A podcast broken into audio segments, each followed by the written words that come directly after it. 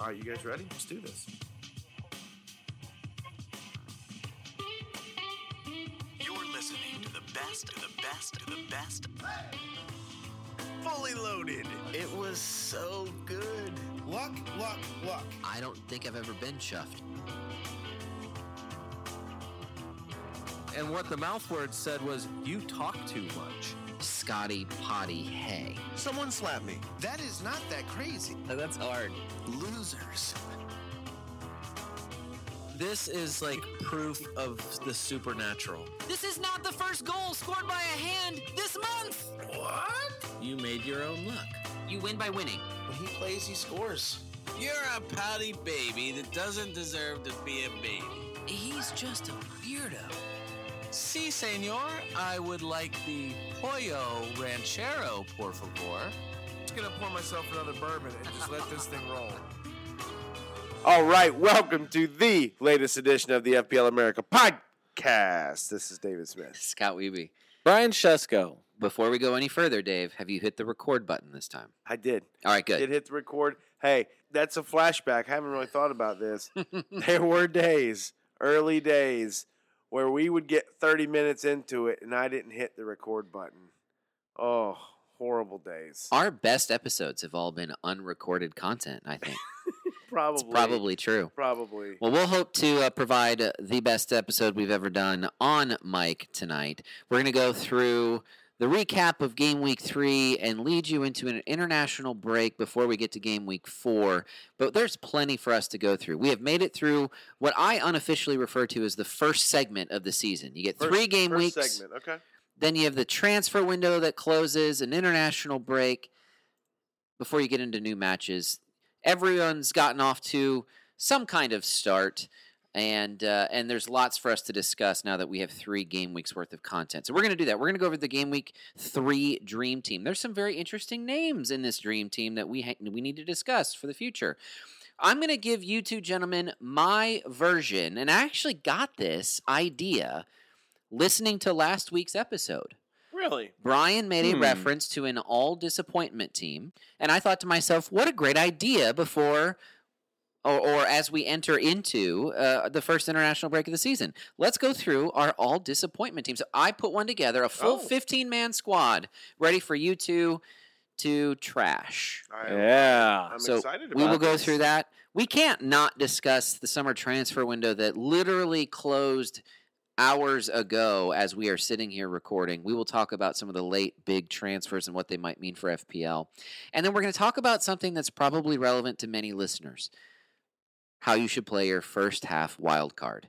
I know a number of people in our Slack workspace in have mini mini league. Yep, have already activated it, and uh, and you might be thinking about doing that as well. Are either of you gentlemen already playing your wild card? Have you already activated that chip? No, I have not. I saved. Uh, I had two transfers going into this break, so I'm gonna just use those. All right. No, Scott, uh, I don't plan on it either.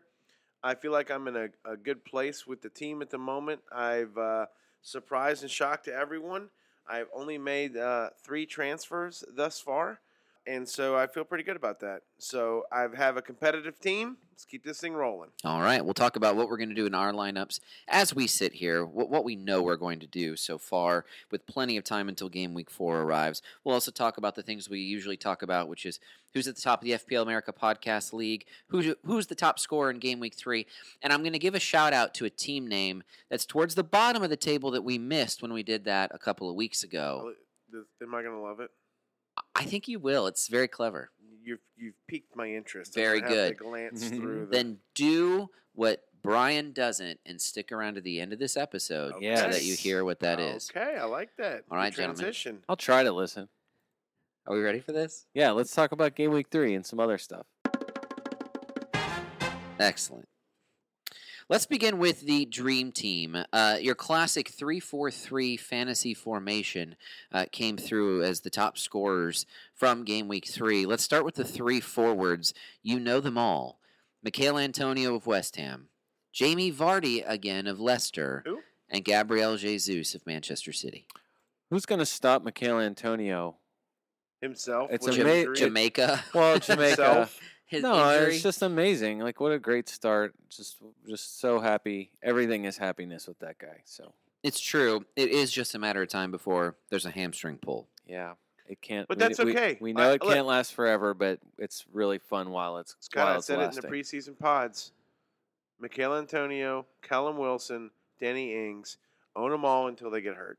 True. Nothing wrong with that. and it only took to week three for one of those three to already get Right. to get Nick. That's so right. That's right. But right international now, break is coming at a good time for one of those guys. But Antonio is still fine So far, so far, and, and he is probably the highest scoring player in fantasy. Would be he my has guess. 40 points, if I recall, overall already through three games. That's weeks. impressive. I, I don't remember in recent memory someone getting uh, to start the season three double digit games. I'm going off memory here, but I think the next closest forward has 24 total points, which is a little bit, mo- which is still very good, but that's just a crazy big gap. If only there was a I mean, it's great for him, and it's just a te- it's just testimony to. Jesus is second with 24, Calvert Lewin with 23. yeah, man, with Jesus is awesome. 40. He's got 40. it's just that West Ham is so good on the attack. It's just, I I mean, they're dodgy defensively, but man, they're going that might be forward. tightening up a little it- bit. Sure, it definitely can after what they definitely after what they did in signings. But no, it's just great. They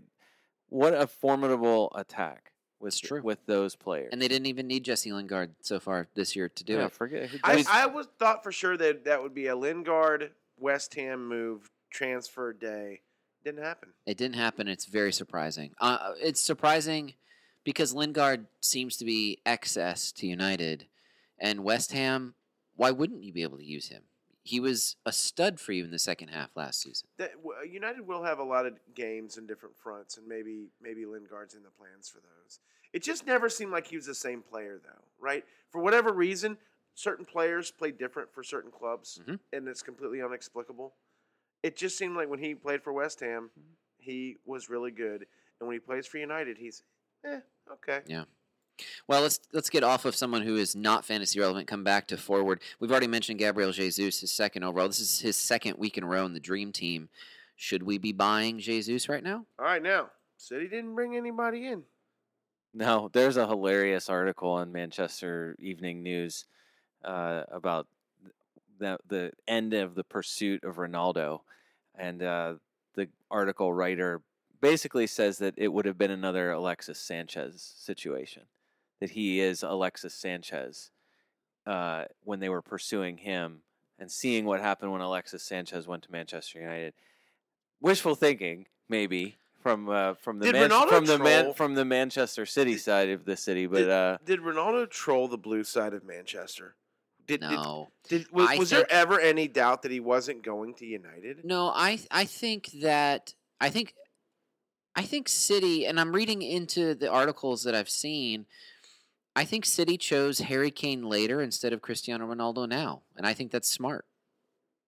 Kane has made it very clear he's staying with Spurs for the summer, and so that does not mean City are not interested. Manche- or Aston Villa gave everyone the blueprint on how to spend money when you bring in massive amounts for a star. Right? Aston Villa made three large signings before they sold Grealish. That way, nobody could jack up the price and create a Grealish tax on any of the signings that they were going to make. Now, everyone knew that Grealish was going to go out, but Villa did the business early and spent the pre pre spent the money that they've then brought in from Manchester City's purchase of Grealish. And I think Spurs want to do the same thing. I think they wanted a do over. They couldn't, it was too late to do it in the summer. Anyone that they went out to try to get with the Kane money that they might get from Manchester City, everyone would know you're sitting on 150 million. Add on 10 more, and then you'll have your guy. Like that happens, right? And Mm. so I think Spurs, even though it's crystal clear to me that this is what's happening, and therefore it should be to anyone who's doing the transfer business, I think Spurs are going to probably try to do some early signings in the winter and then sell Harry Kane at the end of January. And if that's the case, then City chose that over Cristiano Ronaldo now. And I think that's probably smart. no, that's true. I would rather have, uh, you know, I, here's the thing though. Kane's what, 28? He, Yes. He's not a spring chicken. no, not Right, at all. He's not 36. Yeah, but look, there's a few guys in this world that can continue to play late, and Cristiano Ronaldo is a freak show. He is going to be Okay. the most overrated signing of the summer and maybe multiple summers. Mark it down. Mark Uh, it down. Scott, Here's what's going to happen. I'm going to make a prediction. Sure to inflame controversy. You ready? I am ready to make a Ronaldo bet right now. So let's go I mean, you're the guy who says England, the style is just different. for sure. It's just different. It's Yep. tougher. Yep. You know, and we've seen the hard fouls that aren't fouls this season already, yeah. right? So, do you think that they're going to LeBron James games with Cristiano Ronaldo? Don't you know where he played last year and the year before and the year before and the year before? Yeah, in the Italian league. They whip down there.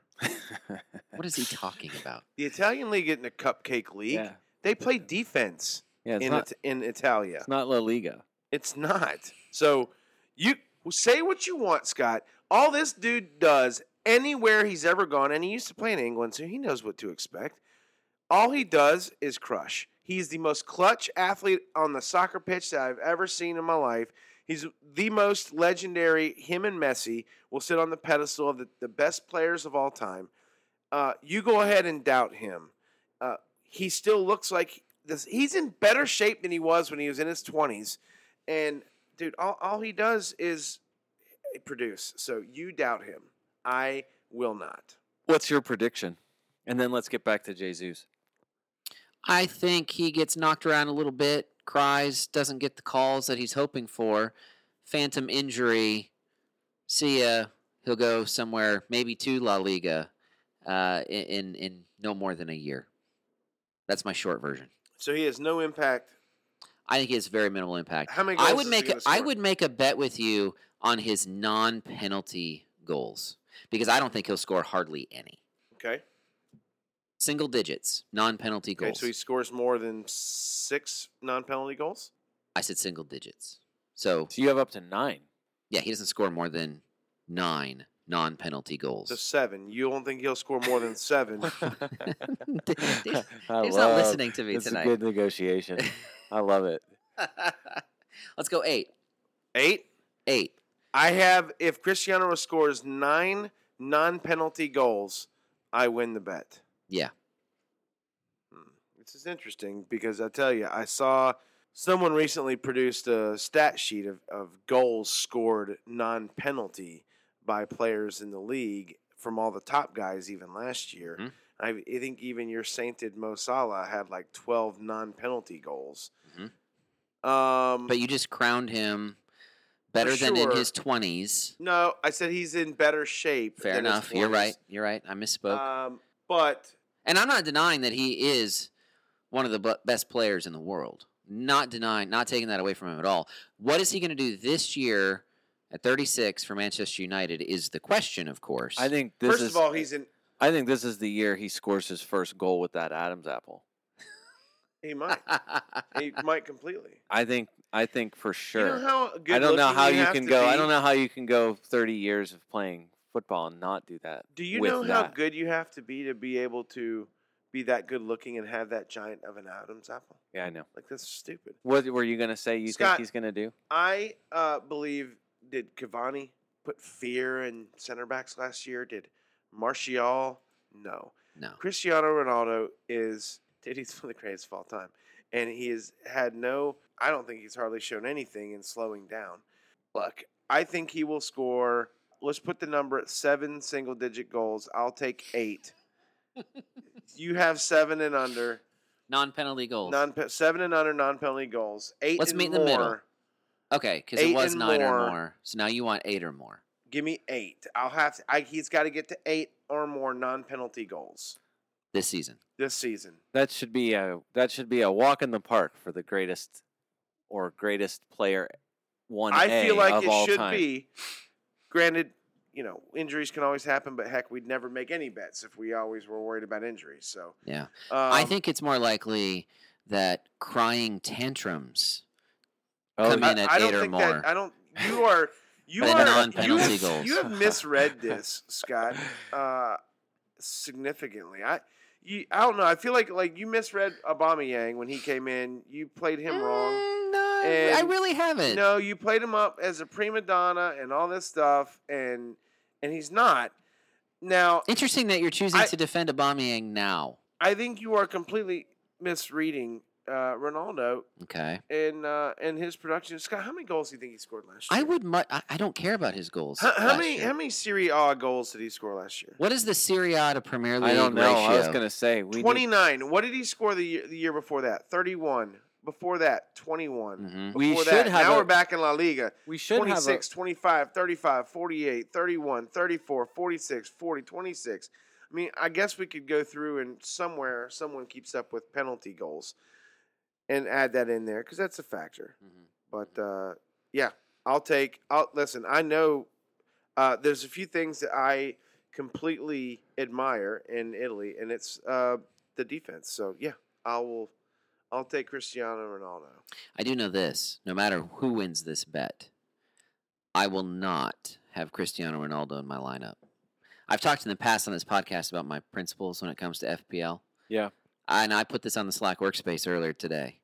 I would much rather lose without Cristiano Ronaldo than win with him. That's foolish his No. that jumping goal celebration is gonna get tiresome. I have a feeling. because he's going to score a lot. I hope not. I hope not too. All right, let's bring this back. Hey, We hey, hey. Hey, Th- this all happened because of Gabriel Jesus. It did, and All we're right, gonna come back. Jesus.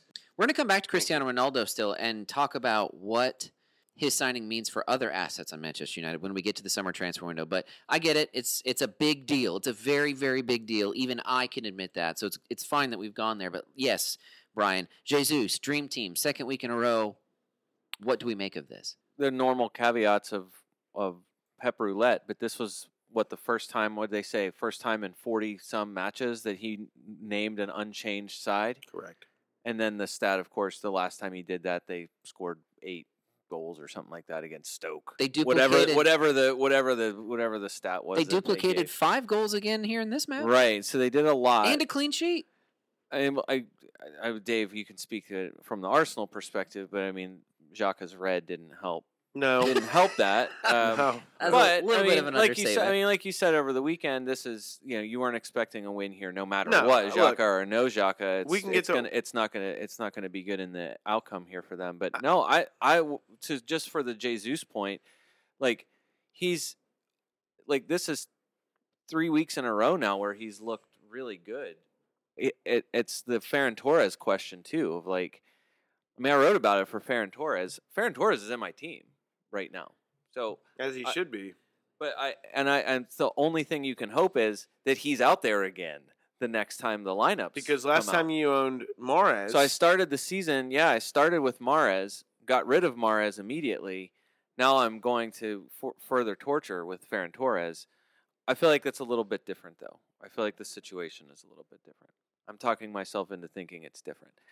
With Jesus, I think that I think it's the effectiveness of it that so far, I mean, only Raul Jimenez has created more chances out of all forwards in the first three weeks. and Jesus. I mean, then J- yeah, Jesus has eight, and Jimenez has ten. So that's a Harry Kane-less, primarily first three games. So Kane might have outdone that if you know he had been playing at full speed for three weeks. But all right, but either Let's- way, this is I mean this is a Jesus who's loving it out there. for sure. I agree with you. That's I'm, I'm different really than torn. what we've seen for se- my, for my seasons. first Premier League lineup had Jesus in it. In fact, I was mocked a little bit by people in this room. yeah, what were you doing, idiot? So much so that I did go away from him, but I was scared of Pep Roulette, and maybe I shouldn't have been. the The twenty minutes in week one scared me, and then he went ninety and sixty the next two weeks. And look, here's the other thing too: his explosions, and this is what gives me a tiny bit of hesitancy, is uh, against five against Norwich and five against these are city goals against Arsenal Mm-hmm. and a 10 man Arsenal, a Arsenal got spanked. Uh, they got spanked, eh, and it, look, it is what it is. They were never going to win that game, but they got spanked, and so Are you disappointed in how they lost that game? As an Arsenal Um, fan, So it's interesting. I I said, I think if you get too deep into how they lost the game, it can get into a little bit of overanalyzing. uh, did you did you notice how your defense wilted after that first bad goal?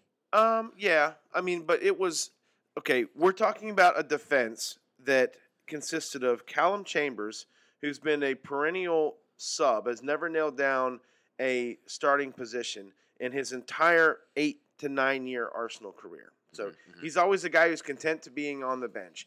Kolasinac, who they tried to sell, they couldn't give away. right. They, they I was shocked to see him out there. I don't care how depleted your Right. defense is. and then Cedric Soares, who is Yep. a he's a gap fill in Yep. for uh, for Europa matches last year. Yeah. Right. So and they don't have those this year. Right. So you got three defenders out there, which and and look, Not to mention Rob Holding, Look, who is I am not going to be be the guy who says it's not last man up. I'm not going to make excuses because I said this before. Yep. They had a lot of injuries. So Sure. is that the so in other words, I, I just think when you look at it, I would look at it as people want to look at it as just Arsenal and not the defensive injuries and who they had out there at the moment. I think I'd just be concerned about the way the defense wilted, and then But these are guys who another who- Granit Xhaka boneheaded move. for sure. And look, we need to move on. I will say this: uh, completely stupid tackle, looked horrible on the replay. Though I, it was tough to see that that there was any contact. Two footed like that though is gonna Understood. is gonna get a red every Understood. I time. understand it's the optics. I just don't know if there was contact, and it, and the red came really quick, especially when he was reaching for his yellow. Conversations seemed to make him turn to his red. So I, I'm just saying, if there's contact, it's a red. If there's not, and it's a hell of an act job, we need to reconsider what's going on. Either way, it was a boneheaded challenge. I'll give you that. I'm, I'm not defending this guy. I've never really truly defended this guy. So Yeah. Moving on, Gabriel Jesus. I just would be careful. Eleven and twelve against Norwich, and then a, a, a boneheaded Arsenal. I would be. Look, I like it. I am concerned about Pep Roulette, but here's Always. the other thing: who else are they going to play? Yeah, Who else are they going to play up top? I mean, Sterling hasn't played a ton. You'd expect he'll get his chances up front. I think Jesus. Yeah, I, And, and here's the other thing too: if when when Sergio Aguero, which he's a legend, but when he was healthy, he almost never was susceptible to Pep Roulette. He was almost always in the starting lineup when he was healthy. We never worried about Sergio. Maybe Gabriel gets there. I Mm. don't know. Maybe not. I doubt it because Yeah. he's had chances before and he's never grabbed it. But he's done everything he can do Up to, to make this the point. yeah. case. The the pro. I mean, that's the issue. Is Phil Foden's not back yet. So Foden is back presumably after the break. We haven't seen De Bruyne yet, and Yeah. De Bruyne is going to both fit of in those here guys somehow. play different positions. Right, but I'm saying like they have that, but it's not that different with with you know the right side of the pitch where Sterling can play left or right, and Bernardo Silva is there, and Mahrez mostly plays only there, and so I just think there's so many guys that are like they do have. I mean, that's been the that kind of is the talk of them is like who can fit in what spots, and they have so many players that can fill those roles. The one thing they don't really have is the number nine, and they- they need someone who can finish, and that's where I'm way less concerned, especially after the first three games with Ferran Torres. Right. Especially after his minutes, his minutes, uh, the minutes of it is are the really encouraging part.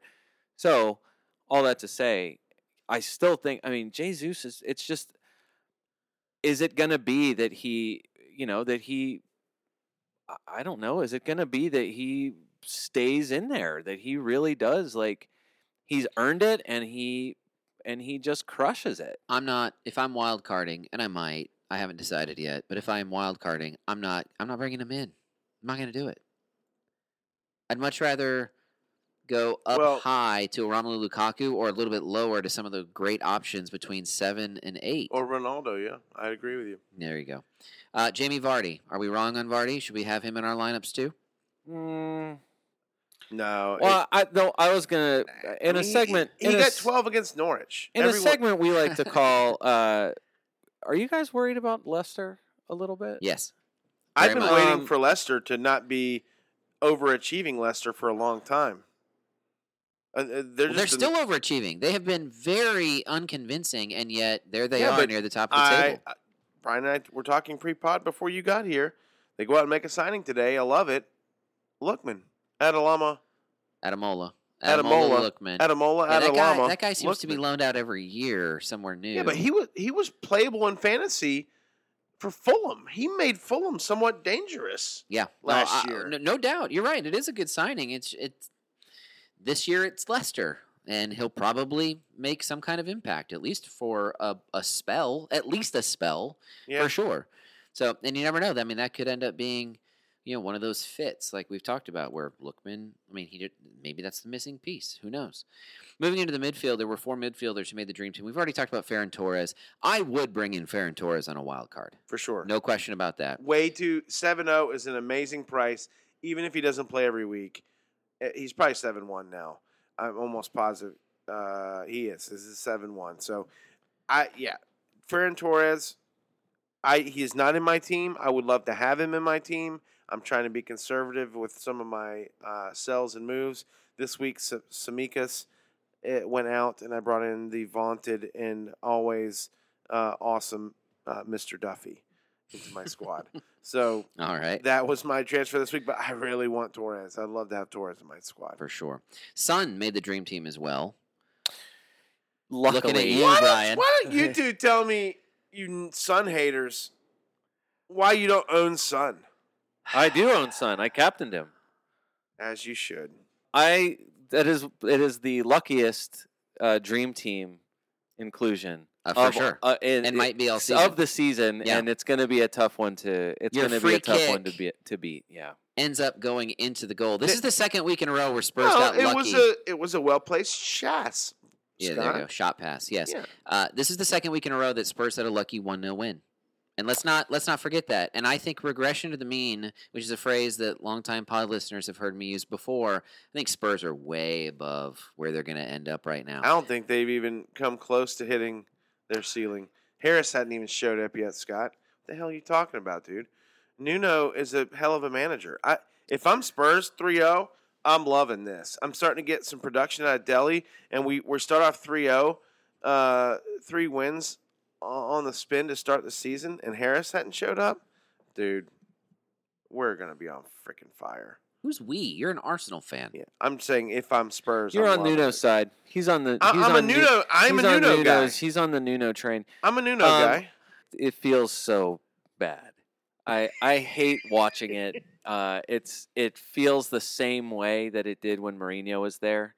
Are you and waiting for the curtain to crash or the It's not the and- roof to just cave in? and it's weird because they're getting those it's it's basically like so they lucked out against city they they really did luck out against uh Wolves. against wolves and then they win in a like the best possible matchup Wat- watford had played them tough the last time they were in the league too so watford i mean it's not surprising that watford played them well it's just that you don't want to win 1-0 at home against a newly promoted side I- Accidentally scoring. Acc- yeah, scoring on a scoring on a ball what, that though? the, I mean, it's just Wait, it's if you're just gonna one of those challenge things. for titles, you have to win ugly sometimes. oh wow. Oh no, I, Dave's I- already taken Nuno to challenging for a title.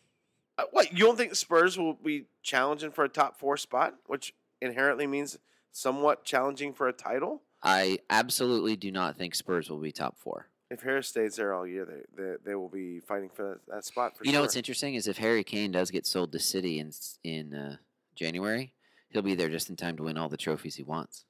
Maybe. I actually wondered to myself. I, I, have, think the I red have, side of Manchester is going to have something to say about City. I have no knowledge of this at all. But if I'm Daniel Levy, one of my selling points for waiting until January is don't worry, Harry. No trophies are given out before January anyway. If you want to go to City and get trophies, you can get them all starting in January and beyond. Right? Let's move on to Conor Gallagher of Crystal Palace. He scores Yeah, two, man. 15 fantasy points. Is this a, a one hit wonder? Is he the uh, SR71 of uh, FPL, or should we be rushing to bring him in as a discount mid? no, you're not rushing out to get him, but he that what he did is what the I mean that's the best that you would hope for him. It was a fantastic turn in the box to So, score his second sure. goal.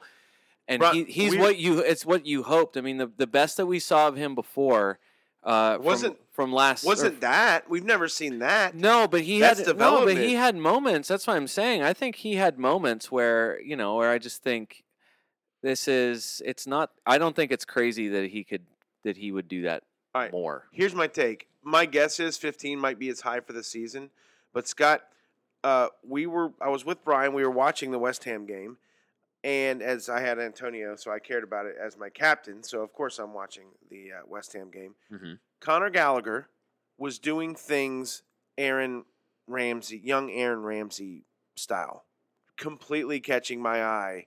This is also a kid who has been falling up, sort of, Mhm. getting loaned out to West other Brom teams Palace, with yep. Chelsea and other things. But when he gets his chance, he's been he has been producing. I would keep my eye on him for sure. I don't. I do not think this is his last double digit game. He might not hit 15. Hmm. 15 is a high score. All right. Most guys don't hit 15 all year. Okay, but I'm look. He had two goals, three bonus points. Man, I'm telling you, I it Patrick won't surprise Vieira- me. He- Patrick Vieira has promised a more attacking style. Maybe that benefits a guy And like that's the other thing. What he played for a defensive West Brom. hmm I think that there might be something to this.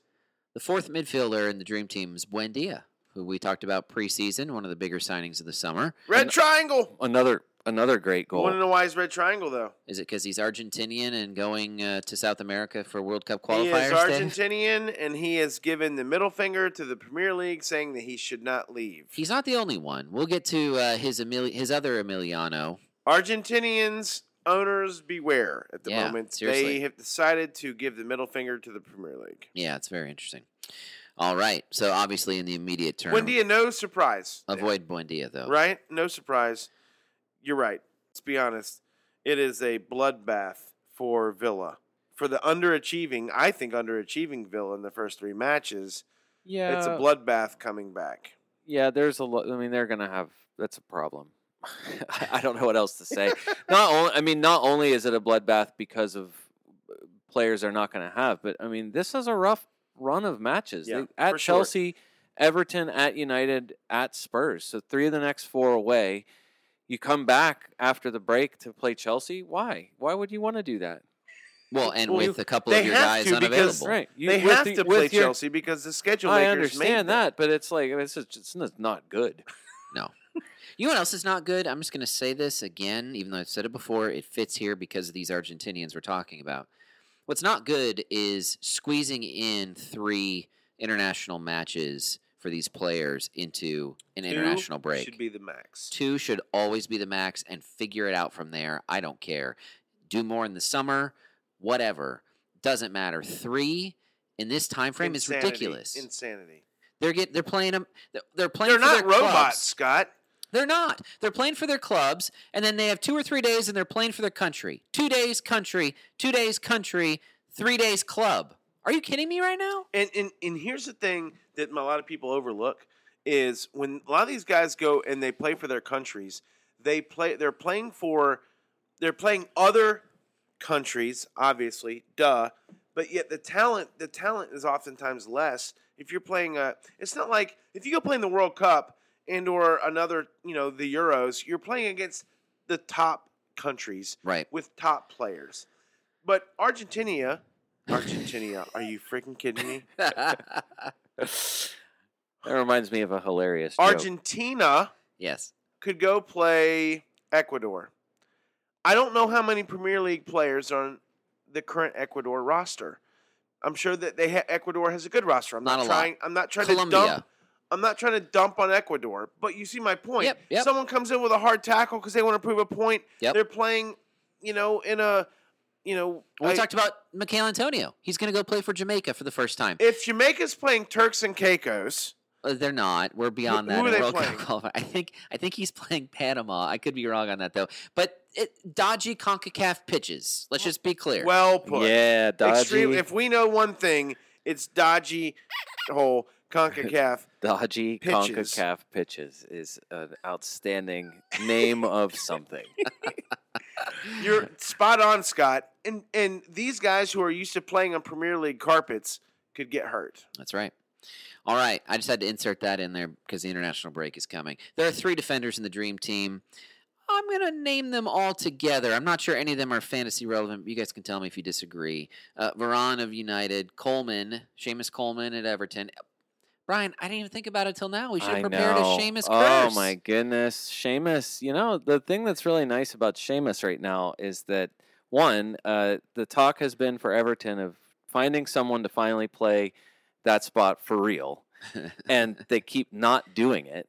And so it's Seamus's spot. He's 5-0 and he's played 90 minutes in all Every three game. matches and he so will far. keep playing That is there until that he is can't. so good. Yep. I love it so much, and I hope he keeps staying there. Uh, the question for everybody is whether or not you're do you have the guts to make him your chosen Everton defender? Yeah. and I I'm not sure that um, You should.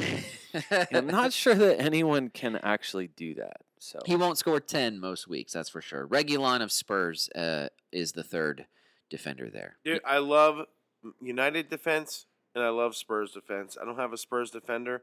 Y'all can mock, say it's luck or whatever.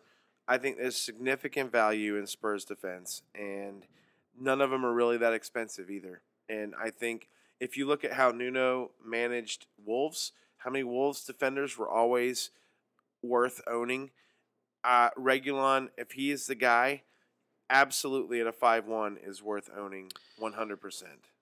Tanganga is a guy that I've seen in more and more squads as I've looked around FPL.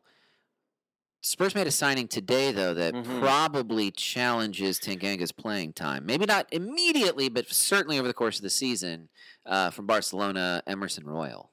Yeah, Emerson Royal, who hilariously is named for a character. Royal is the the people they were making a big deal of that. It's not his actual name; it's just a nickname because they said that he looked like a character that was on a, a jelly that's named Royal or something like that. Okay. So I'm not joking. Look it up.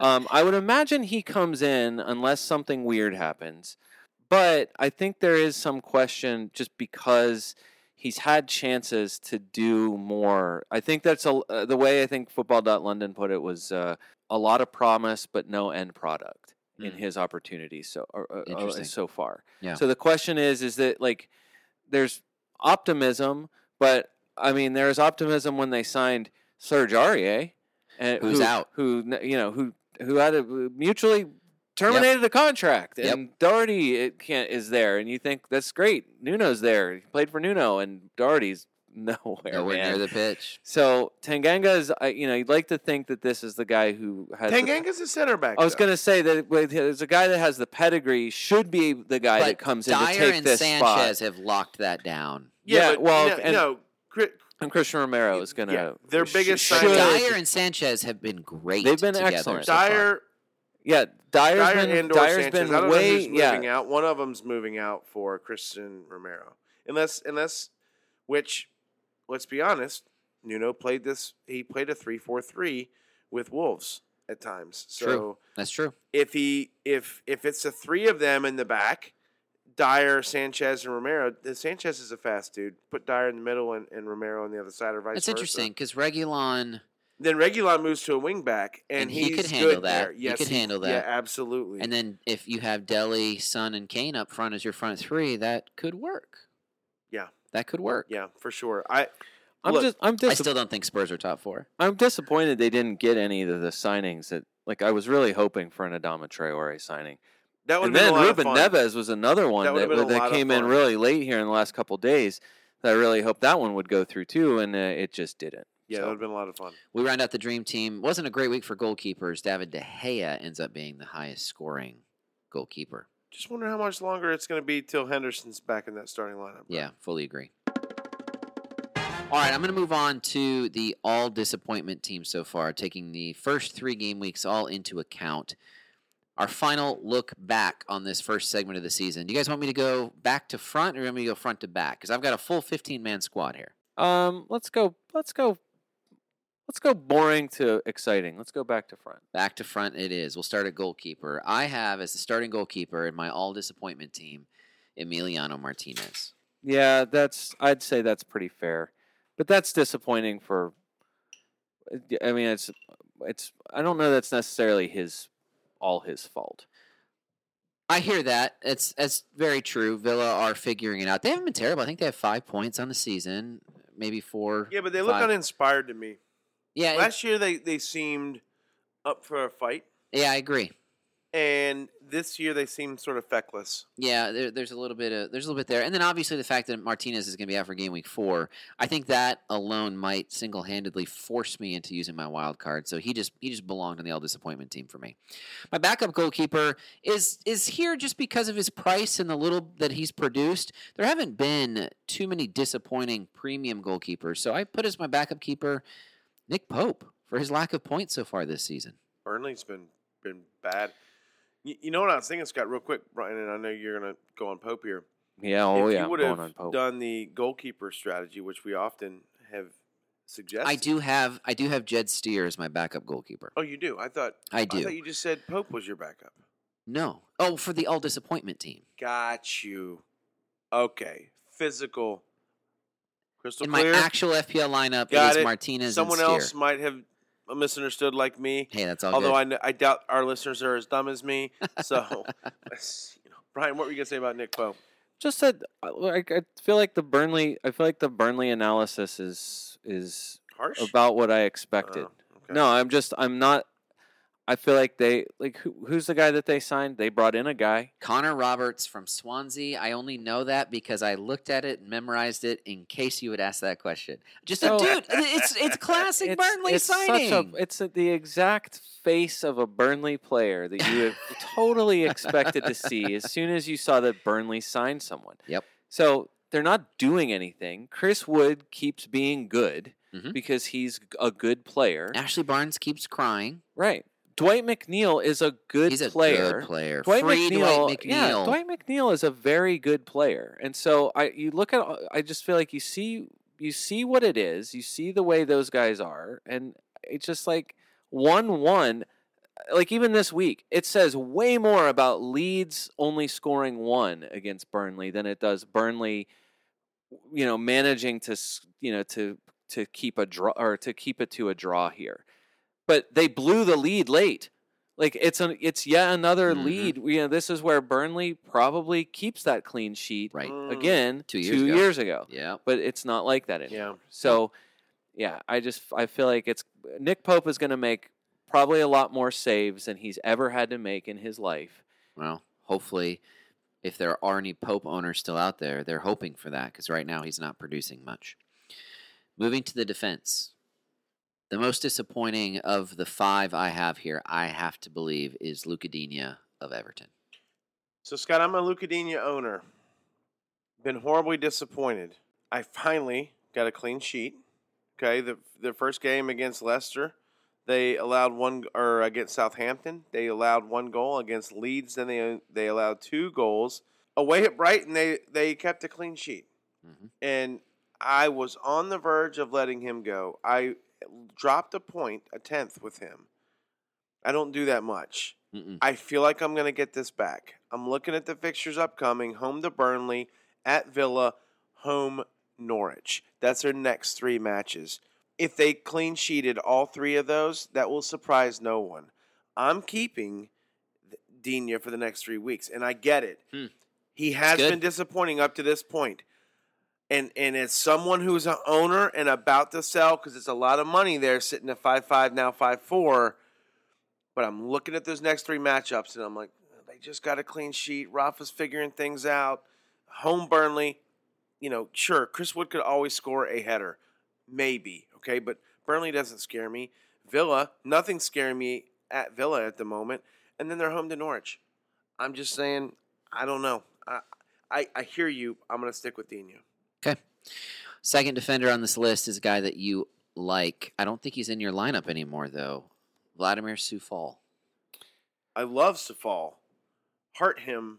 I have I have own a Vladimir Coufal I love T-shirt. Okay, thank you, Yoda. I was gonna say it's the Yoda's- Yoda, Yoda's the Yoda t-shirts right thing in the history in the of hell is podcast. going Uh, on? You know, I wish we had a T-shirt store. Uh, that would definitely be in it now. if we did. We are. It's actually really easy to start, and I am going to. I keep Oh, talking man. this up. Yeah. I swear on my life, All right. uh, league uh, All Star listener Ryan. I swear on my life, I'm going to start creating some. We need a points are points. We need a. uh, This is not a blank podcast. One hundred percent. Yeah, they're they're they're waiting to be done. All right, so after Coufal, I have Kyle Walker, mostly for his overall points being as low as they are. Is it starts with him? Is it I- Pep Roulette, or is it just the fact that like they've had a few goals? Yeah, I mean, I- Norwich didn't score them, neither did Arsenal. Only only Spurs. They've let in one goal, right? Yeah, they let in one goal, but I don't know if that's just bad mojo, Pep against Spurs or what, but yeah, that's And Walker didn't even play against Spurs. didn't play against Spurs. Left early, you know, left early. I think at Against halftime against Arsenal. That's correct. Yeah, I- so he doesn't have a full minute collection. I don't even know what the hell to call it. Uh, He hasn't played a full 90. hasn't played. He's played one against Norwich and he got six points for it. So, Yeah. but I hear you. I hear you. Walker Yeah. owners. He was pretty good last year. hmm And you would expect if he's your token city defender. I mean, mine is Dias, and I've felt pretty good about that. Uh, but if, if yours has been Walker, you haven't been happy. Number four. Uh, wait, can we go back to Vladimir Coufal for a second? Sure. It's just that Coufal doesn't get anything this week, uh, but did last week. Just a, a, a, reassuring stat for Vladimir Coufal. As defenders go, uh, 16 penalty area entries. So entering, like taking the ball, take, entering the ball into the penalty area 16 times this week, which was the most of any player uh, in the Premier League. He has 28 penalty area entries for the season which only Trent Alexander Arnold has more among defenders. Hmm. So Coufal is is doing what you want him to do. You want him getting the ball into the into the box as much as he possibly can. He's doing that. He's doing that second most in the Premier League among all defenders. My Will it my guess translate is, to Scott, real on. points? My guess is this. We could go back and look at the film. My guess is Coufal is giving the hockey assist to Benrahma, Fornals, and others. But when is the when it- is the giving it- expectation, the expected output going to manifest in real life? Is it? It's going to depend on if West Ham can sneak out some clean sheets. Now, here's the deal: they signed a defensive midfielder, and they signed a center back, two center backs. So their defense might be tightening up. Kurt Zouma is probably immediately taking uh, Dawson's position. So it's going to be the Ogbonna Kurt Zouma show for a little while, and then they also signed Kral, which I don't, I doubt he'll move right in, but he's a, a highly rated uh, defensive midfielder. So I just think their defense might be tightening up a little bit. West Ham might be fun. You remember a few years ago when Liverpool, before Van Dijk got there, they're the funnest team to watch every week because it was like four to 3 or three to two, five to four every week, right? Sure. And West Ham might be that team this this year.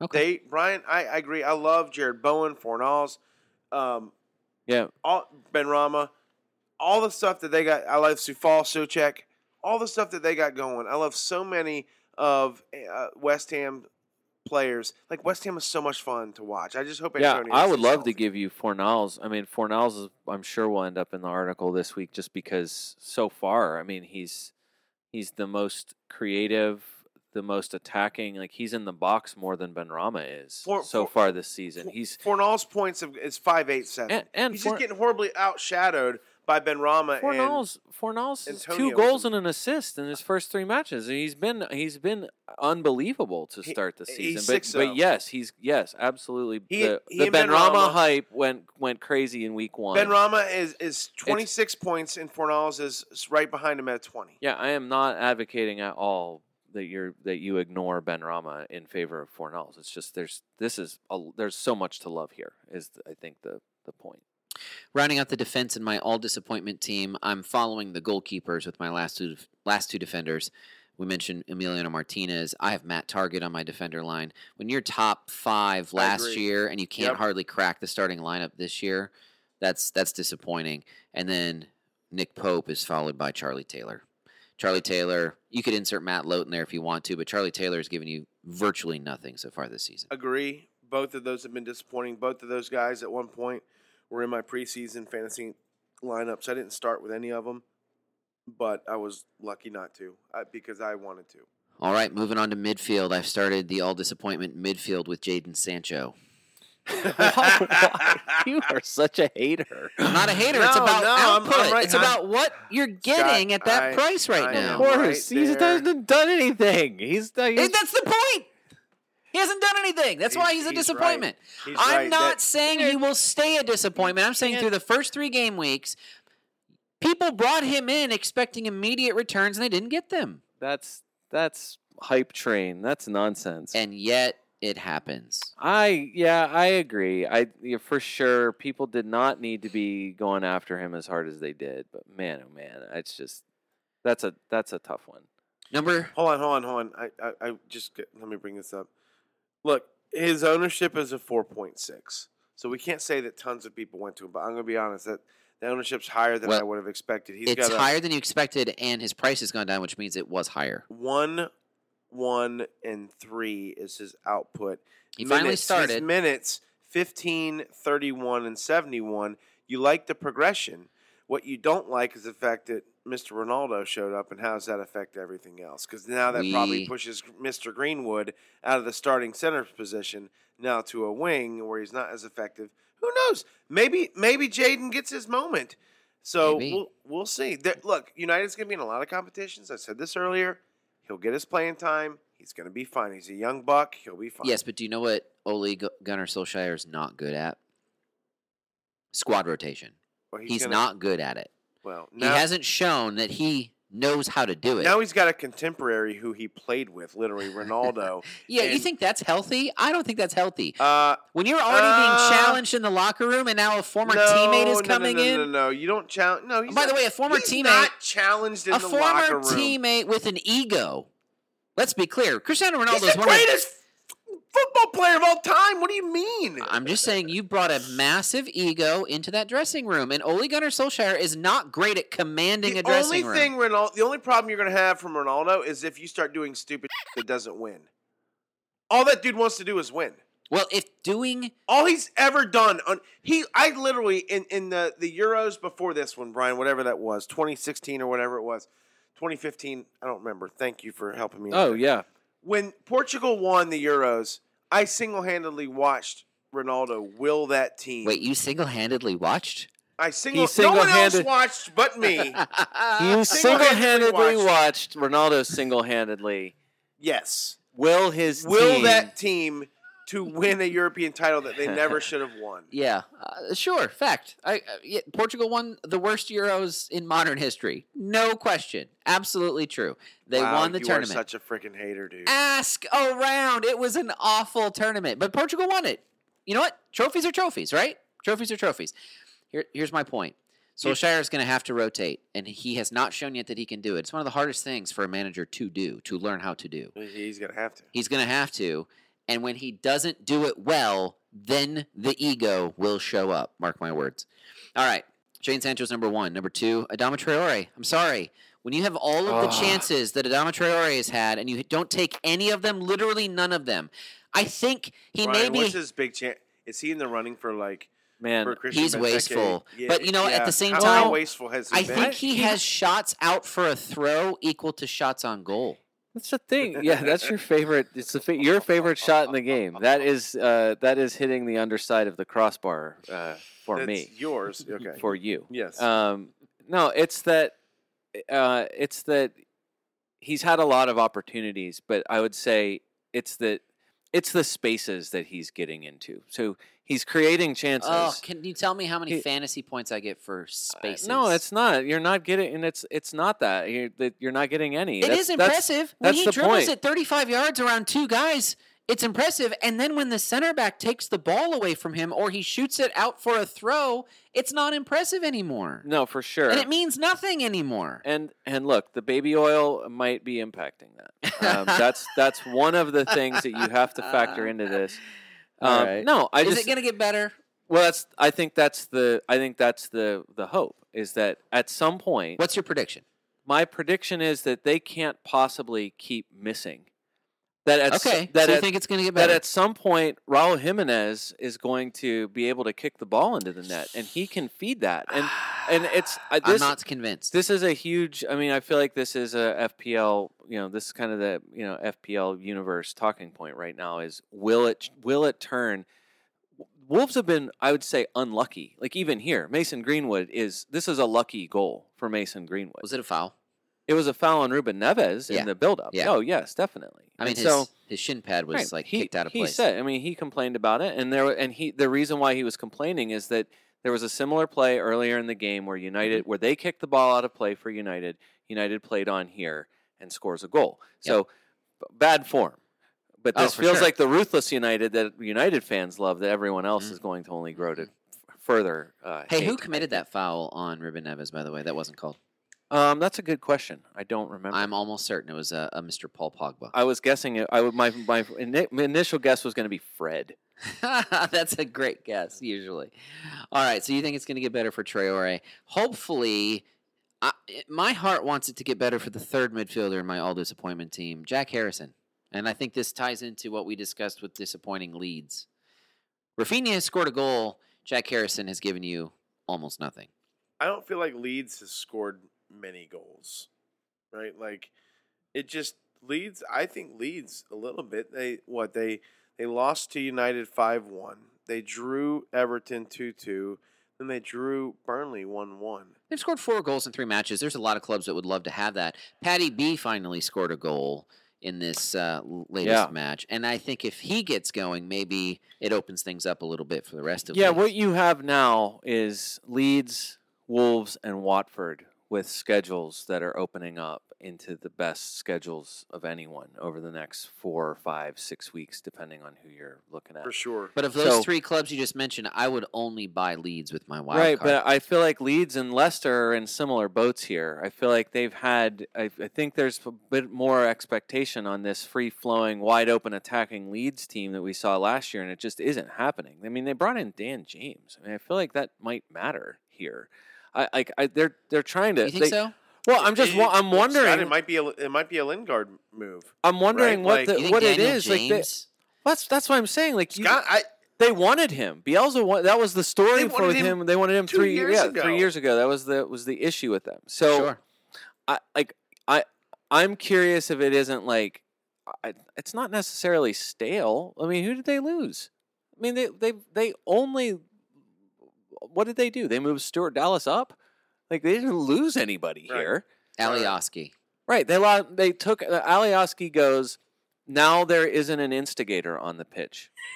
Uh, like that's Hel- a, Helder Costa sold. Not, not a huge loss. He was relevant for like two weeks early last season. right.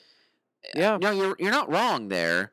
I, I don't know. I, I'm I'm I'm gonna be wait and see Leeds on Daniel be James. mid-table, right around 9, 9 10, 11. And that's fine for them, finishing. right? That's still fine for them. that's them. fine for right now. But I think establish establish a little pedigree, and then you know figure out a way to, to move above. I'll be that. shocked though if I bring Daniel James into my lineup at any point this season. I- look, he's a 6-0. I'm just saying, it's very possible that if he Lingards, he becomes relevant. well, if anyone Lingards, you're going to bring them in. Jesse Lingard was essential in the second half of last season for until sure, but a lot of people last moved month. on him late. that's true. I did for sure, and Brian, I think you did as well. If I recall, I your- did Yeah, it was. Multiple- It I was. was I got one. I think I got the last return that that he had. I honestly, I'm pretty sure it was the very last return of his. the FPL documentary of Brian's Jesse Lingard ownership, The Last Return. Idiotic. Uh, after Jack Harrison and Sancho and Traore before him, I have a pair of Leicester midfielders, Harvey Barnes and James Maddison.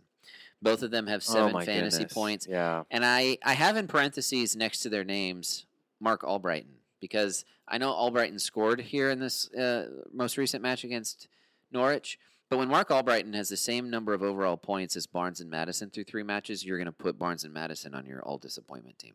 No, it's a good call, Scott. It really is. I'm shocked. But going back to kind of what Brian said a few minutes ago, eh, what's going on at Leicester? Hmm. They they refuse to play Kelechi Iheanacho. that And, is uh, the that is the weirdest Is- is this a- move of yeah. this of the season so far. for sure. I cannot think of anybody who is more nailed and essential to a team's attack in one moment, not too long ago. That is just like, sorry, bud, uh, third guy down. You might get in here. Crazy. That is crazy town. They and beat and Norwich should have. Norwich is a toe again of an offside of drawing to Oh. Norwich. Like Brian, Todd Cantwell made the dumbest move of the game week. How in the world do you stand there offside like that, preventing that goal from counting? That is the dumbest thing I saw so far this season. couldn't Todd Cantwell is a dumb. Straight up.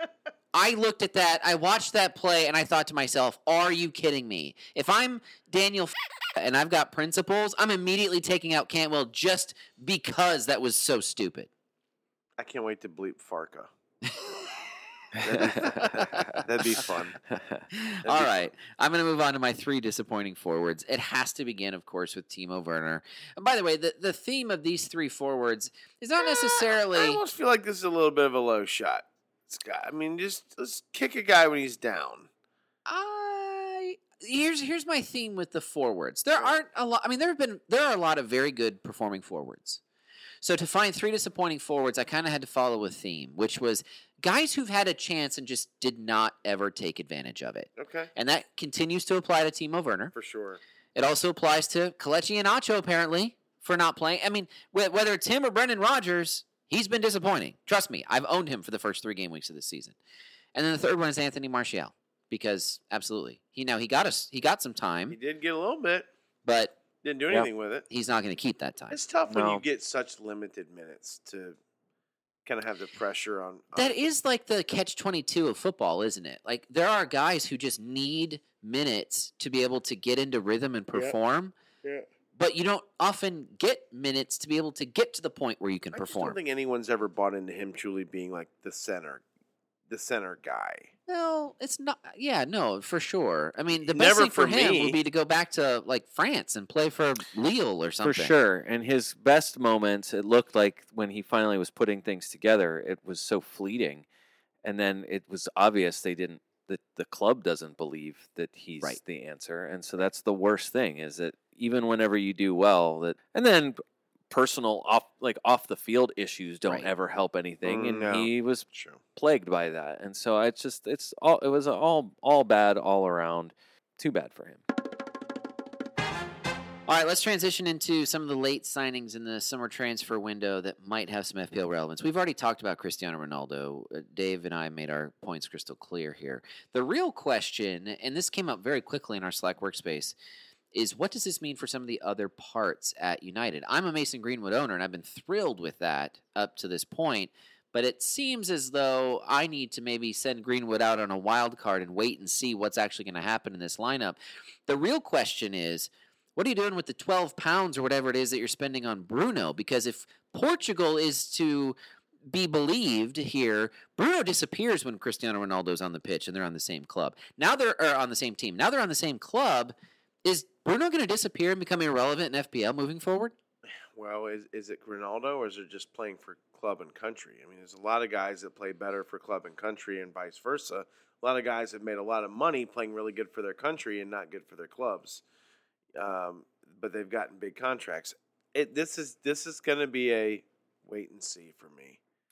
I'm not going right in. I know a lot of people go going right into own Ronaldo. Scott, the knowledge drop that you gave a few weeks ago with after like once the players in the you know the playing roster for a week ish or whatever. In other words, like the price can't go up until the game match week starts. So it will be locked in at twelve five. So there's no concern if if it's going to go up. During the international and break. yeah. then, but by then, a certain percentage will already be established, right? Mhm, mhm. Then, if it goes up above that, let's say 15% own him by the start of the match week uh, four, then, then based on the transfers ins and outs going into the following week, will his price rise or fall? Then I'll start looking at it a little bit harder. But here's the thing, for me, Scott, and we know, we love to say that. For me, I It's just wonder if you are going and, and listen i'm mainly speaking at my my brother matt here if you're going to own ronaldo lukaku salah daa in other words a bunch of high priced guys is it making your team too weak everywhere else now i'm not saying you can't find value at lower prices we've we've seen that and it's still out there you're going to have to be okay You with have to make- find a lot of value. you're going to have to A it's, lot. It's going to be some work. I'm not saying it cannot happen. I just wonder, you know, like right now, I got, you know, Ings, Antonio, and Tony, right? So Mm-hmm. I don't love Tony, but he gave me a return this past week. I was kind of waited him out. I think Brent Brentford can do that again. I think Tony can give me, you know, a few more goals. I just wonder is it worth what you're going to have to sacrifice cuz you can't it's not just at the forward position if you're going to bring like both of them in. You're going to have to sacrifice in the midfield and you're going to have to sacrifice in the defense, like at two or three other positions. I'm not sure I'm ready to do that yet. Yeah, no, absolutely. I, I would rec- uh, uh, Am I going too far to say that uh, if you're playing your first half wild card right now, Bruno shouldn't be a part of your squad? Uh, Don't you think that this is? I'm I mean, what, what's going to happen with Bruno? Is he going to take this as like th- he's going to this is going to motivate him in some way to to play? Is it going to pick up his assists? He's just not going to score as many goals. He's still going to be a Well- productive player. It's just you want your 12 Gonna- low midfielder exactly to be giving you that's what great. You're you're taking away the the unquestionably not no, like no argument against the data. You're taking away the the biggest part of his presumably taking away the biggest part of his offensive contribution in the game. Penalties. Yeah. So if he's not doing that, then is the is the quality of the players added and the uh, like? He, he's not losing his spot, so his his position isn't under threat. It's just a question of is He's is the is the overall quality of the rest of the team going to bring up his runs into the box? Is it, is he going to be a 12-0 like basically a, a So- Dele Alli, but but Dele on Man- Manchester United, like a guy that's going to be re- like reserved to taking shots from outside the box and you know picking up like leftovers that you know from everybody else. If you if that's the case, then absolutely not. There's absolutely no way you can spend that much on him. I he I got rid of him, and I think this is you know we talked about this in the last couple of weeks. I can't think of anyone that I listened to across FPL coming into the season whose strategy in the early weeks of the season wasn't to get rid of Bruno in the event that Kane moved to City, that Lukaku signed for Chelsea. Ronaldo wasn't even on the radar for anybody at that point. So now that shakes up all of the things. There is no, I can't imagine if you're sticking with Bruno, it is ba- purely based on like the hope that Stubbornness. history continues the way it has. Scott, I want to give you a little bit of credit. I was kind of poo pooing you earlier, but I will say this. It is interesting. That was undeniably before, in my opinion, Bruno's team, right? Mm-hmm. Mm-hmm. It's now not. No. The second Cristiano walks in the door, Yeah. it's not Bruno's team. Now, Yeah. maybe Cristiano is a, which I believe he probably is, a wise player, and goes to him and says, "Hey, listen, I know I'm here, but There's no way This that is still your team. There's no way that happens. Not none whatsoever. And it's interesting. I wonder here, but but Scott, if you if you- don't don't take this for granted. Players like him also they want to be the answer to winning. They don't want to be the the answer to losing. Okay? So I would be careful and just thinking that this is just going to crash and burn. I think it's going to crash and burn. I, you know, United as a club and its fans as well seem to be addicted to the big signing. That's all they want is the big signing. It usually works. Uh, has it worked for United to this point? Did Liver- did Liverpool- Maguire bring them trophies? Did Pogba bring them trophies? Hell, has Bruno brought them Um, trophies? they got a Europa title in there. I don't even remember that. Cristiano Ronaldo, his addition, if it brings any subtraction to Bruno's game, immediately not worth it. I don't care that it was only for 12 to 18 million pounds. Immediately, it's not worth it. No, it's just it's just different. He's not getting the penalties. That's that's going to be the difference. It's gonna. It's not gonna be good. It's, it's not gonna- gonna be good. Uh, Saul is at Chelsea. Uh, we talked about City and Pep Roulette. This is a big this is Tuchel a- roulette is uh, it's it's even it's even worse now. They've added another, yet another. Well, option. but I mean, look, he's playing in place of Kovacic. Now they he has the option of, of like benching Jorginho if they're playing against a really good offensive team, and just and playing like a four three three or, or a uh, a three four three like he likes to do if he needs to, and then go with Kante and now Niguez in the mid in like right in front of the defense. Like that's stupid good. Abron- Abramovich wants us all to keep talking about City and financial fair play when we really should start looking at Chelsea. he just slides under the radar, baby. all that Putin money is being put to good use right now in this roster. Uh, and yes, I did just Uh, say that. this- Russian bots don't come after our This podcast. This is a good Chelsea signing.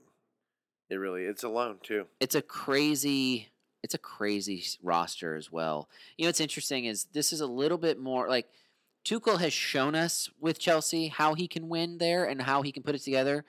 I mean, he can put six or seven defensive players out there in his starting 11, like he did against Liverpool this past game week. But they're so good Yeah. that they can quickly turn it to offense, Yeah. Even with their limited offensive personnel out there. Chelsea can beat you a lot of different ways with a lot of different lineups. And you got, I mean, you got to show you can score on them. Right now, nobody's going to score on them. I know. Uh, all right, moving on through. We've already talked about Daniel James. Uh, let's come back to West Ham. You mentioned uh, Vlasic and Kral. Their their combo they score or they signed here on the final day of the transfer window. They're really going all in on this Eastern European uh, block with their squad. It's working because Soucek and Coufal. Like I love it when you bring in guys that can help. Like you can help. Uh, you know, tough, guys Scott. acclimate to England though. To acclimate Well, to a new sure. location. There's no doubt about As it. As long as you don't. I love it because they're tough, right? Sure, Like- it's it's fair as long as you're not creating um, like factions. Exactly. You know, obviously, it'd be interesting to see what happens there with West Ham. I'm not predicting anything. I don't know that that's going to happen. They've got good dudes there. It seems. Yeah, they do. So if this just adds to that, then all the better for West Ham. Uh, uh, Dave, your squad uh, sent some players out They did. and brought a potential new starter in. I think they did bring a starter in. Takahiro Tomiyasu. Yeah. Is that right, It is Dave? a complete Arsenal signing from Bologna. Bologna. It's actually Bologna in Yeah. the U in the U.S. United States we, of we do call them Americana. that fake meat. If you spell it the same way, Bologna. we say bologna. Yeah. I don't know why. That's fine. Go ask Jim Gaffigan. He'll He's, tell what, you all 20 about He's bologna. 22, so he's your No, typical. Bologna, yeah, for sure. No, he, um, six two, uh, right center back slash right back, and So I- Cedric is out of the starting Brian lineup, maybe. You have- said before, and as Matthew Barry uh, from the 06010 has said before, I like the cut of his jib. Scott, you know what that means? You have the permission. I don't want to know what that means. You have the you have permission to say anything but Bologna in talking about where he is from seriously. from now on. No, here's the thing. Bellerin out Bellerin is now gone to. Uh, he's loaned out to Real Betis, with all of the. which is really um, like he's 26. Here's the deal: ever since he got hurt, he never truly came back to speedy yeah. Bellerin. He he lost. Well, he doesn't stay healthy. He's another one of those guys that doesn't seem to stay healthy. Yeah. Um, Batiste probably Real Batiste, Betis, not Betis. Batiste is for sure Batiste. Real. Batiste. It's Jerome definitely Bettis. Batiste. Yeah. All right. Anyone um, who listens to this podcast knows that I make uh, sort sort of a mockery of mispronouncing things. Okay, that's why we have Brian here. Uh-huh. Uh, okay, so uh, Reiss Nelson. Interesting. He's not in the youth movement for Arsenal. He's out too. Well, he's getting loaned. He's loaned Right. out. He's not sold to Feyenoord, so I think this is a good move. He wasn't going to play this year. He's he's a player that's always been pretty good, but never enough to really nail anything down. Okay.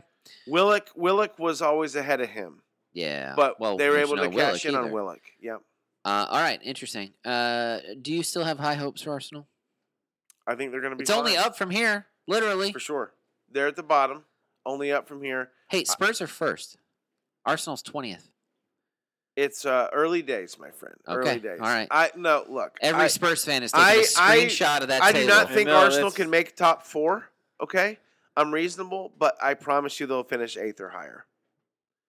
I'm not saying the same thing to brag about. I'm just saying where I they mean, are. Pe- Arteta. people want to mail it in and loan it. Look, Scott, they just had six signings. The oldest one being 23. Okay, they are making like if this is a true rebuild, people want to have a few results and say the rebuild and just throw the towel in. Well, no, you can't do that. No, you if you're can't. truly committing to a rebuild, Yep. you commit to it. Yep. They got six signings, 23 and under. 23 year old being uh, goalkeeper Ramsdale. Everyone else is 22 and under after that. Yeah. So you have laid great, I think, very good pieces. Look, are they marquee names coming in? No, they're not. The biggest name was probably Odegaard, only because But there's he's no been a- European football. He's been a teen phenom, right? Yeah, there's no European football to entice the top names. It's interesting. This is definitely a transfer window where you could look back in 18 months and say I think that's what's going to happen. Arsenal crushed Arsenal that summer nailed that window. window. The the one problem is uh, the technical director Edu, which I am losing significant faith in, and it won't hurt my feelings if he bounces out the door. Has done a horrible job at selling players on and getting rid of players, and he, I think bringing players in they've done fine, But so I like this youth How much did you get for Willian in this window? That's awesome because well, you, so you know they signed him on a free transfer. Yeah, you know that, right? And and, and so you and, lost two he had high weekly wages. Yes, yes, yes. they yes. made money, And of uh, kudos bill. to William. Uh, very kind of him to tear up the contract. It was his decision. That's so bizarre how far how fall how far he fell He so had fast. chances. Look, he didn't produce, and, and, and I know you brought this up. My opinion is he had plenty of chances. He did not produce. In theory, he could have been that bridge guy, right? I mean, he's in his thirties. He could have been what, someone. That's what he was supposed to be, and it Yeah. just didn't happen. It just didn't happen the way he thought, the way they thought. He even said so in his his kind of apology to. I want a couple of those. Uh, into his, I forgot they were there. I couldn't see him. Into uh, his up there Oreos. We're discussing Oreos. Scott Okay. showed up with Oreos. I'm gonna, just going to bring it into the pod here as he's Just gonna rip- open them up as he's on the ripping pod. into them. Here, Uh, they Take were one down, pass behind it my around. computer. I couldn't see them. Give me some of those. I'll stop talking and then I will eat one. So I th- just think this: Arsenal will be fine. All the people, Arsenal fan, Robbie, uh, troops, calm down. Arsenal's going to be fine. Just they're going to need some time, and I know that a lot of Arsenal fans have been impatient, and I get it. But at this point, accept where we are, understand what we've done, and let's move forward and support the club. Did you guys watch the transfer deadline show today at all? I did you not. see it at all? No. I think because uh, NBC Peacock was showing uh, was showing it, and I think it was just the Sky Sports uh, or whatever the you know whatever broadcast they were showing. I think they have a Sky partnership. I think it was Paul Merson. I'm not sure. For, I'm not 100 percent sure, but I know that one of the pundits during the during the broadcast was talking about Arsenal and commented that Arsenal is never they're never beating anyone to a, a signing, like a desirable signing. And he said, you know, went through a list of like players and was just like, you never see them like, oh, it's this player that City and Chelsea were bidding on, and, and Arsenal comes in and nicks him, you know, out from under him at the last mo- moment. he just said, kind of like, why is that? Like, what is it that, like, what kind of talent are they looking at? Talked about even the player, I think it was, you know, one of the players they brought in here and was just like, he's coming from, you know, it's, it's coming from Bologna. Yeah. So, are is the rest of Serie A not looking at him? Like, why not another Italian team scouting? Like, there isn't any news about like, oh, he's being looked at by all these other players. Just saying, like, that seems to be very typical of Arsenal signings, and That's kind of fair. making it as a statement as like, it, like you'd think that maybe there's a talent, like somehow there's a scouting issue, Either that, and or this. I mean, or they're just trying to get by on on whatever they can find. to Wenger years, and like no one was looking at Henry. No one had heard of Henry before he came came over. It, they found Van Persie, and he was he was fine where where he was, but he wasn't a top top name team. Look, I'll say another club that's had of recent more success than Arsenal. Well, actually, more success as a club. Liverpool Football Club. Who are they? Who are they bringing in? Who's coming to Liverpool that like you know, choosing Liverpool over Madrid and other places. Now, I mean, Yeah. look, one thing I Liverpool uh, and Michael Edwards are losing their technical director, which sucks for for you. Um, but they Liverpool has done this better than anyone. No one was looking for Virgil Van Dijk, and Liverpool's got him at Southampton. He's right in their backyard. Now Liverpool's been picking from Southampton for years, but same thing. Uh, who was banging down uh, Sadio Mane's doors at Southampton? Again, another Southampton player. No one. Who was banging down want away Salah's? You, you know, Chelsea castaway, Roma one hit wonder Salah. No one. Liverpool went and got him. Like, so I don't think you have to. I understand your point. It's not. I'm just. I, I'm just. I'm I- just the messenger on this. No, one. no, for sure. And and whoever wrote that, I get it. I understand the point. I would just be careful. Um, there's plenty of clubs who do that, who Sure. sign do and and don't You're have actually success. talking about a select few who are able to spend money at well, will. ag- again, I'm not going to shoot the messenger. City, Chelsea, Madrid, Barcelona, PSG. I mean, those are really the clubs For that sure, you're talking about. there's six or seven clubs probably. That's yeah. it. That truly is Sure. it. Uh, yeah, I think that. I just think the point was like this is a this is a you know quote unquote top six. This is one of the big one of the big clubs of They're the not. Premier League. Sorry, and- Dave. They're just not. Two eighth place finishes in a row. Probably going to be lower this season. Future is Are bright. you ready to bet? You Future ready- is you bright. to bet yeah, that? they'll be lower than eighth. Lower than eighth this season. Eighth No. or higher. No doubt in my mind they'll be lower Eighth than or eighth. higher. Easy dubs right there. Easy dubs. Eighth or higher. All right. Um, I I think next year they. I mean, I, I agree with you that they've laid a foundation Right, for here. sure. I I think it's undeniable. But hey, they're gonna have to get some results. Let's move on to Everton, Salomon, Rondon. I think he's Oh perfect cover. He's the Yeah. bargain bin signing that Rafa has been making all summer, and he's the cover that he needs for DCL and Richarlison. I love it. It's a it's, yeah, a, it's a great, great move. It's a, Brian, it's a great change of pace guy, right? It's a great 60 minutes. Yeah, get get I- DCL 65 minutes. Bring in Rondon eh, to just bruise you up and, and handle business the last bit of the game. I love I love the move. At this stage in his career, he will be fine playing twenty to thirty minutes most matches. Absolutely, and he can definitely do some damage. All right, so neither of you have played your wild card. I probably will. I'm curious, what kind of uh, strategies would you recommend for anyone like me looking to play their wild card here uh, during the international break? I would just say, look, again, a lot of people are going to be going, oh, I got to own Lukaku. I got to own Ronaldo. And then you're trying to figure out everything else in between. If anything, especially with COVID still in the mix, keep your teams diverse. Keep a bench. Yes, you got to keep a bench. I'm not, if you're going to skimp, skimp in the backup goalkeeper and Hmm. back up your main guy on the same team if you can do it. But stay diverse. Try try to stay away from owning three guys on one team. I've been Mhm. able to do it, but I've done it in the past.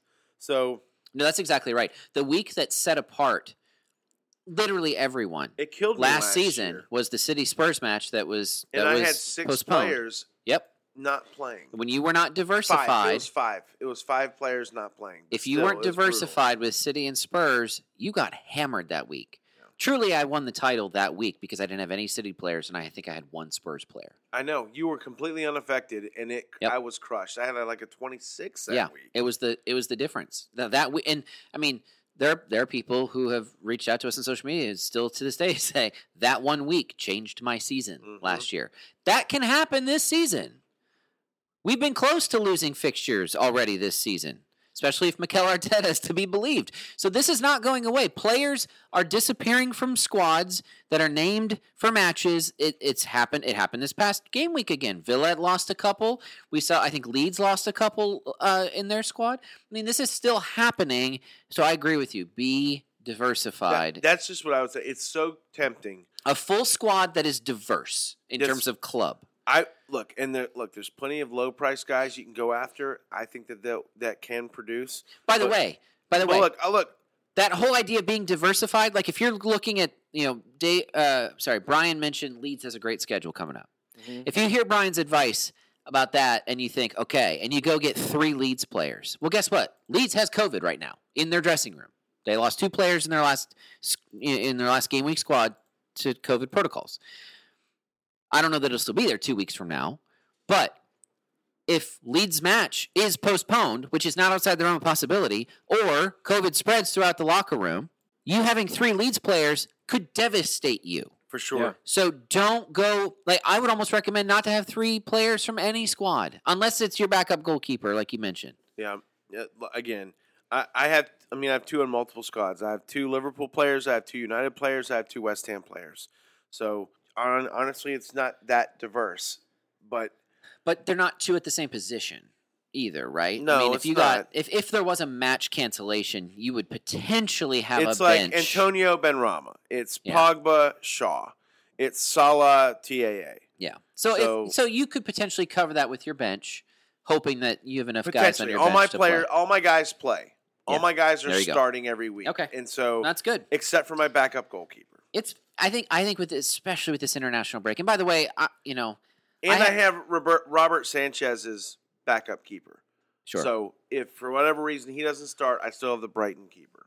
The nice thing about activating a wild card is that you basically get to start your season over. You know, unlimited changes. You can tinker around. You just got to play around with whatever the money is that you have in your squad at this point in the season.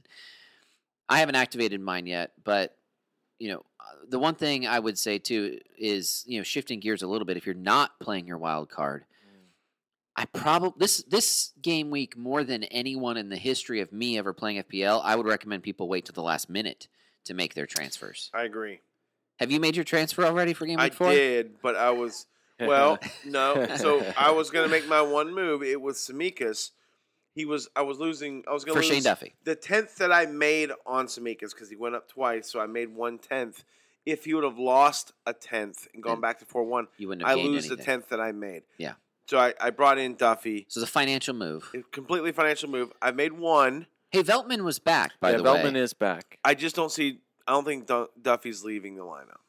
All right, it's a little bit of a gamble. A little bit, but I think uh, Brian, you feel. Um, should I feel okay about that? No, I, I Brian, think affirm that, me I think here. that is the question. I think that that's what we were waiting for I all don't want along. the is that Vel- question. I- I Veltman, need- no, is I that want you to be. no, Veltman that- drew. a- Duffy was in there because Veltman was not, and they still have they have Dan Burn to fit back in too. I mean, and and don't forget Tariq Lamptey still to come back. So there's a lot of players who were regular starters for them who didn't do anything other than just not be fit to start the mm-hmm. season. They didn't do anything performance wise to lose their spot. So I just I can't imagine Duffy stays in there. That's the reason why I didn't I didn't go get him. But Yeah. he I really but but like based on that. performance so far, he's statistically and by you know by numbers for the price, he's a standout you don't keep player. you don't keep Yeah, Veltman you on the bench no so you can start Duffy. You don't No. do that. no not at all.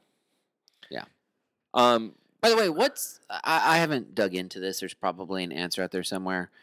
You know, Veltman was supposed to be in Premier League protocols or COVID protocols until 8:26, and so he'd be back for game week three. Then it was changed on the FPL website to 9:11, but then he showed up in a substitute appearance here in this match. What is going on? Well, Scott, there's no injury protocol. That's which means there's really no COVID protocol so either. It's tough to Even the COVID protocol is not theirs; it's the government's. look. Let's be honest. Since COVID has started, things change monthly, weekly, daily, sometimes. So yeah, no uh, question. as much hourly as- for Arsenal. As much as I would love to bang the drum, when it comes to COVID, who knows?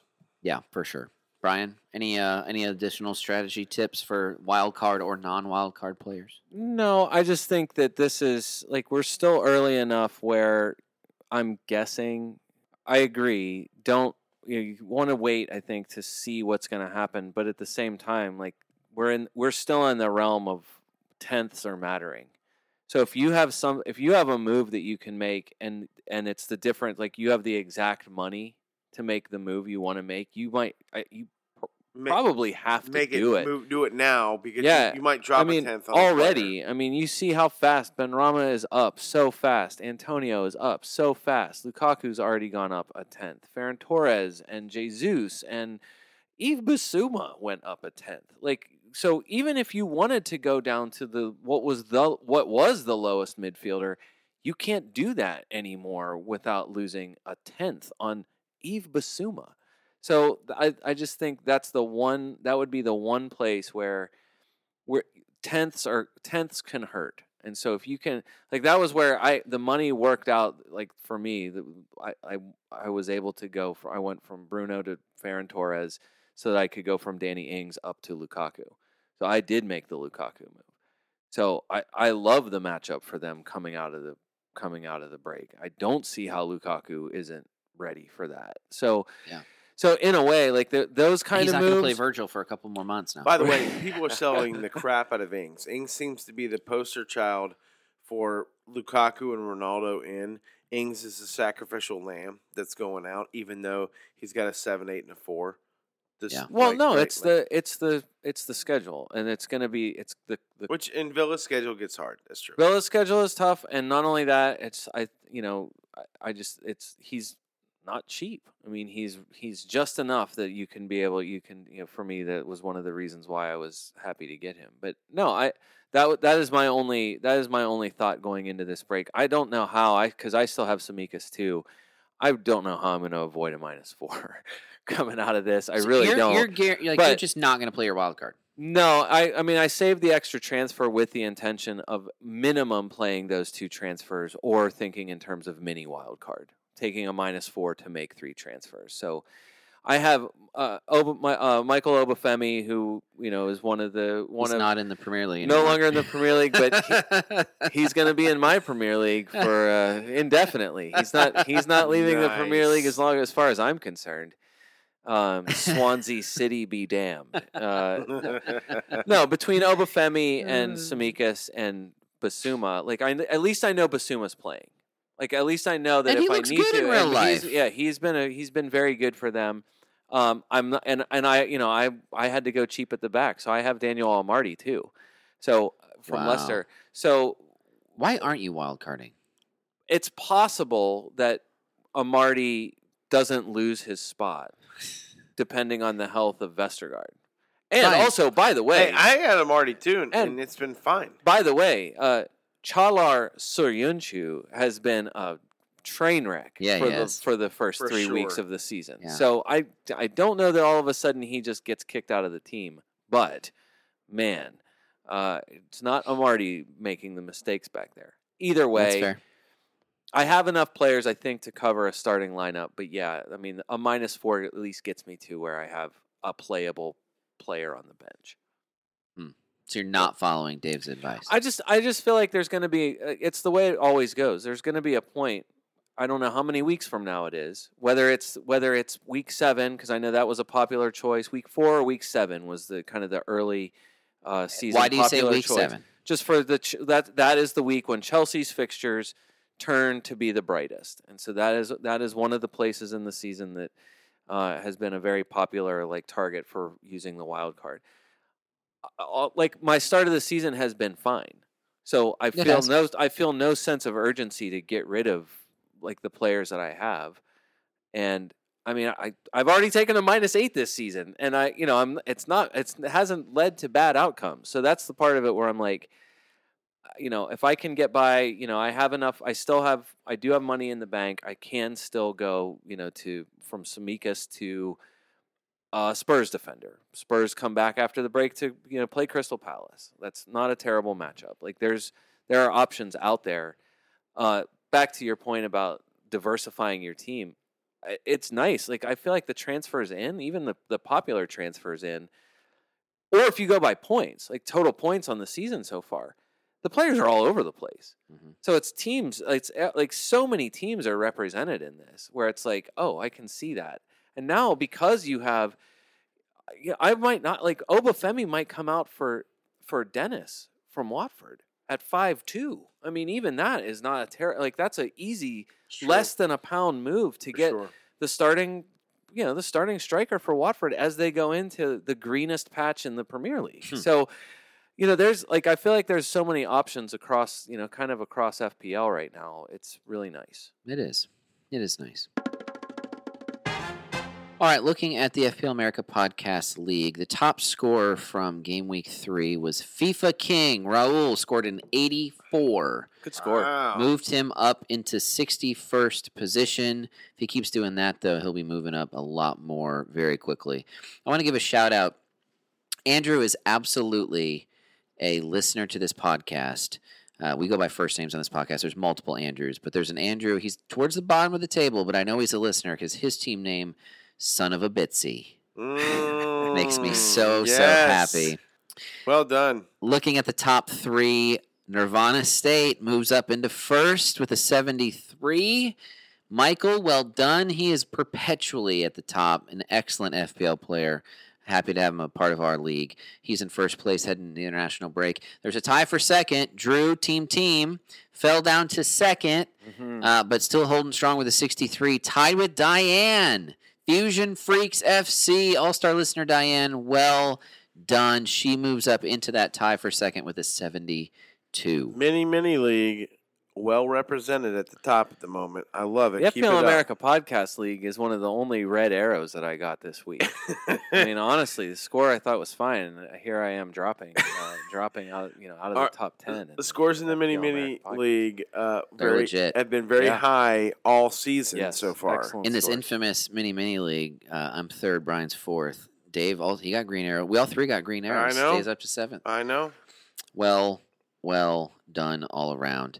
Uh, Dave, any last thoughts as we uh, officially take this into the international break? Scott, we're going to try uh, to record one more pod next week bef- before we get back to action. And we're going to, it'll be a little bit of a special pod. It's going to be fun. hmm Yeah, we like to do some uh, different types of episodes. Uh, I'll I'll do some uh, occasional monologues. I've got kind of a running one that I I'm in the midst of right now. That my plan is to to bring back during this international break. We got a great idea of an episode that we're going We- to we- try. it's going to take, Brian I've already talked about it. It's going to take some forming.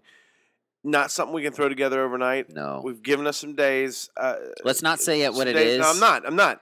Just in case we can't pull it off. I know. I am concerned we can pull it off because I want to do it well, and I know Yes. this guy wants to. I know that I'm pointing at Brian saying this guy. yeah, I, I know that we want to pull it off well. So yes, We'll If see what we can if, do. If, if for whatever reason we can't pull it together this break, uh, we will at least have gotten a good start on it for the next break. I'm very excited about it. keep up with us on social media. Uh, make sure that, especially before you're setting your game week four lineup, check us out on Facebook, Twitter, Instagram, Patreon. We're FPL America or FPL America Podcast in all those locations. Uh, I say that because if I do play my wild card, which I probably will, uh, I'll be Are showing. you really? I'll be showing my squad uh, through that. Yeah, I've got two free transfers, but I think I've got more moves I want to make than that. Mm, interesting. Yeah, what's the number that you Of say- transfers? Yeah, what number of transfers do you have to get to where you're like, I might as well play the wild card? Four. Four? Four over. If I if if I have Scott if if I'm But I'm Scott saying if and I'm can- holding two and I can take a negative eight and do four moves, ooh, that's not wild card worthy for me. Five, then. If you're doing four on three, if you're gonna take a negative twelve or negative sixteen, yes, you're wild yeah, I think no. I think I think if you have four, I think four players, one transfer is probably at the moment where you have to at Negative least start double to think digits is where it. you guys Yeah. are saying. Yeah. You Yeah. hit the wild card button. Yes. But if I can do you and do like like Brian alluded to earlier, almost like a mini wild card without doing it and taking the negative eight and make four changes, that's interesting. Yeah, uh, two transfers and taking a minus four, like three transfers on what you know when you have two free, I think is a pretty. That's a pretty standard Right. FPL practice. I yeah, I'm not. I'm not opposed to I'd be careful, Scott. times. I mean, look, if you do it, you do it. It's whatever. And here's the other thing too. We have some other, you know, league members that are doing fine, but they're like, no, I want a wild card. I just don't like the way my team is going. I don't like the makeup. I want to reset. I get it. I as hate, long as you're as long as you're not chasing points and you have realized the points aren't chasing you, then sure, do it. But I mean, I made that point. I've made that point every week since the season has started. You know, I've had three good game weeks. I've come in well above average in all three weeks. I'm sitting in a good spot. I've done that with one transfer so far this season. I've gotten the points to chase me, and I've hit on a couple of captains. You know, not every guy's doing great. Iheanacho's in my squad. Don't feel great about that. Tsimikas is in my squad. Harvey Barnes. Like Yeah. I've got guys that aren't performing, but I've got guys that are, and the points are chasing me with the with the core of the team. Scott, I just look back at my three scores. I've gone 84, 72, 70 It's good. in my three match weeks. We're going the wrong direction. and I'm like 33 in our in our podcast league. Like yeah, that's crazy. it's crazy. Yeah. really good scores out there. Did you guys make a team kit on the design your kit thing? On I the- have in the past. I haven't done it yet this year. I did. I I love it. I would Is it wear. pink? Oh no, not at all. It's inspired by McDonald's.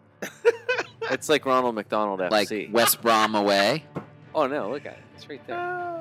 It's hilarious. Yeah, that's West Brom away. Yeah, it's so last year. It's the stupidest looking. It's the thing ketchup I and can, mustard It's the kit stupidest last looking year. thing I can ever. That's I can ever think of. All right, look, I'm ready. I'm ready for next week, Scott, Brian. It's going to be a good time. Uh, good luck with your wild cards. Good luck prepping. Good luck trying to get Ronaldo and Lukaku into your teams. good luck on a lot of different things. For the FPL America podcast, this is David Smith. Until next time.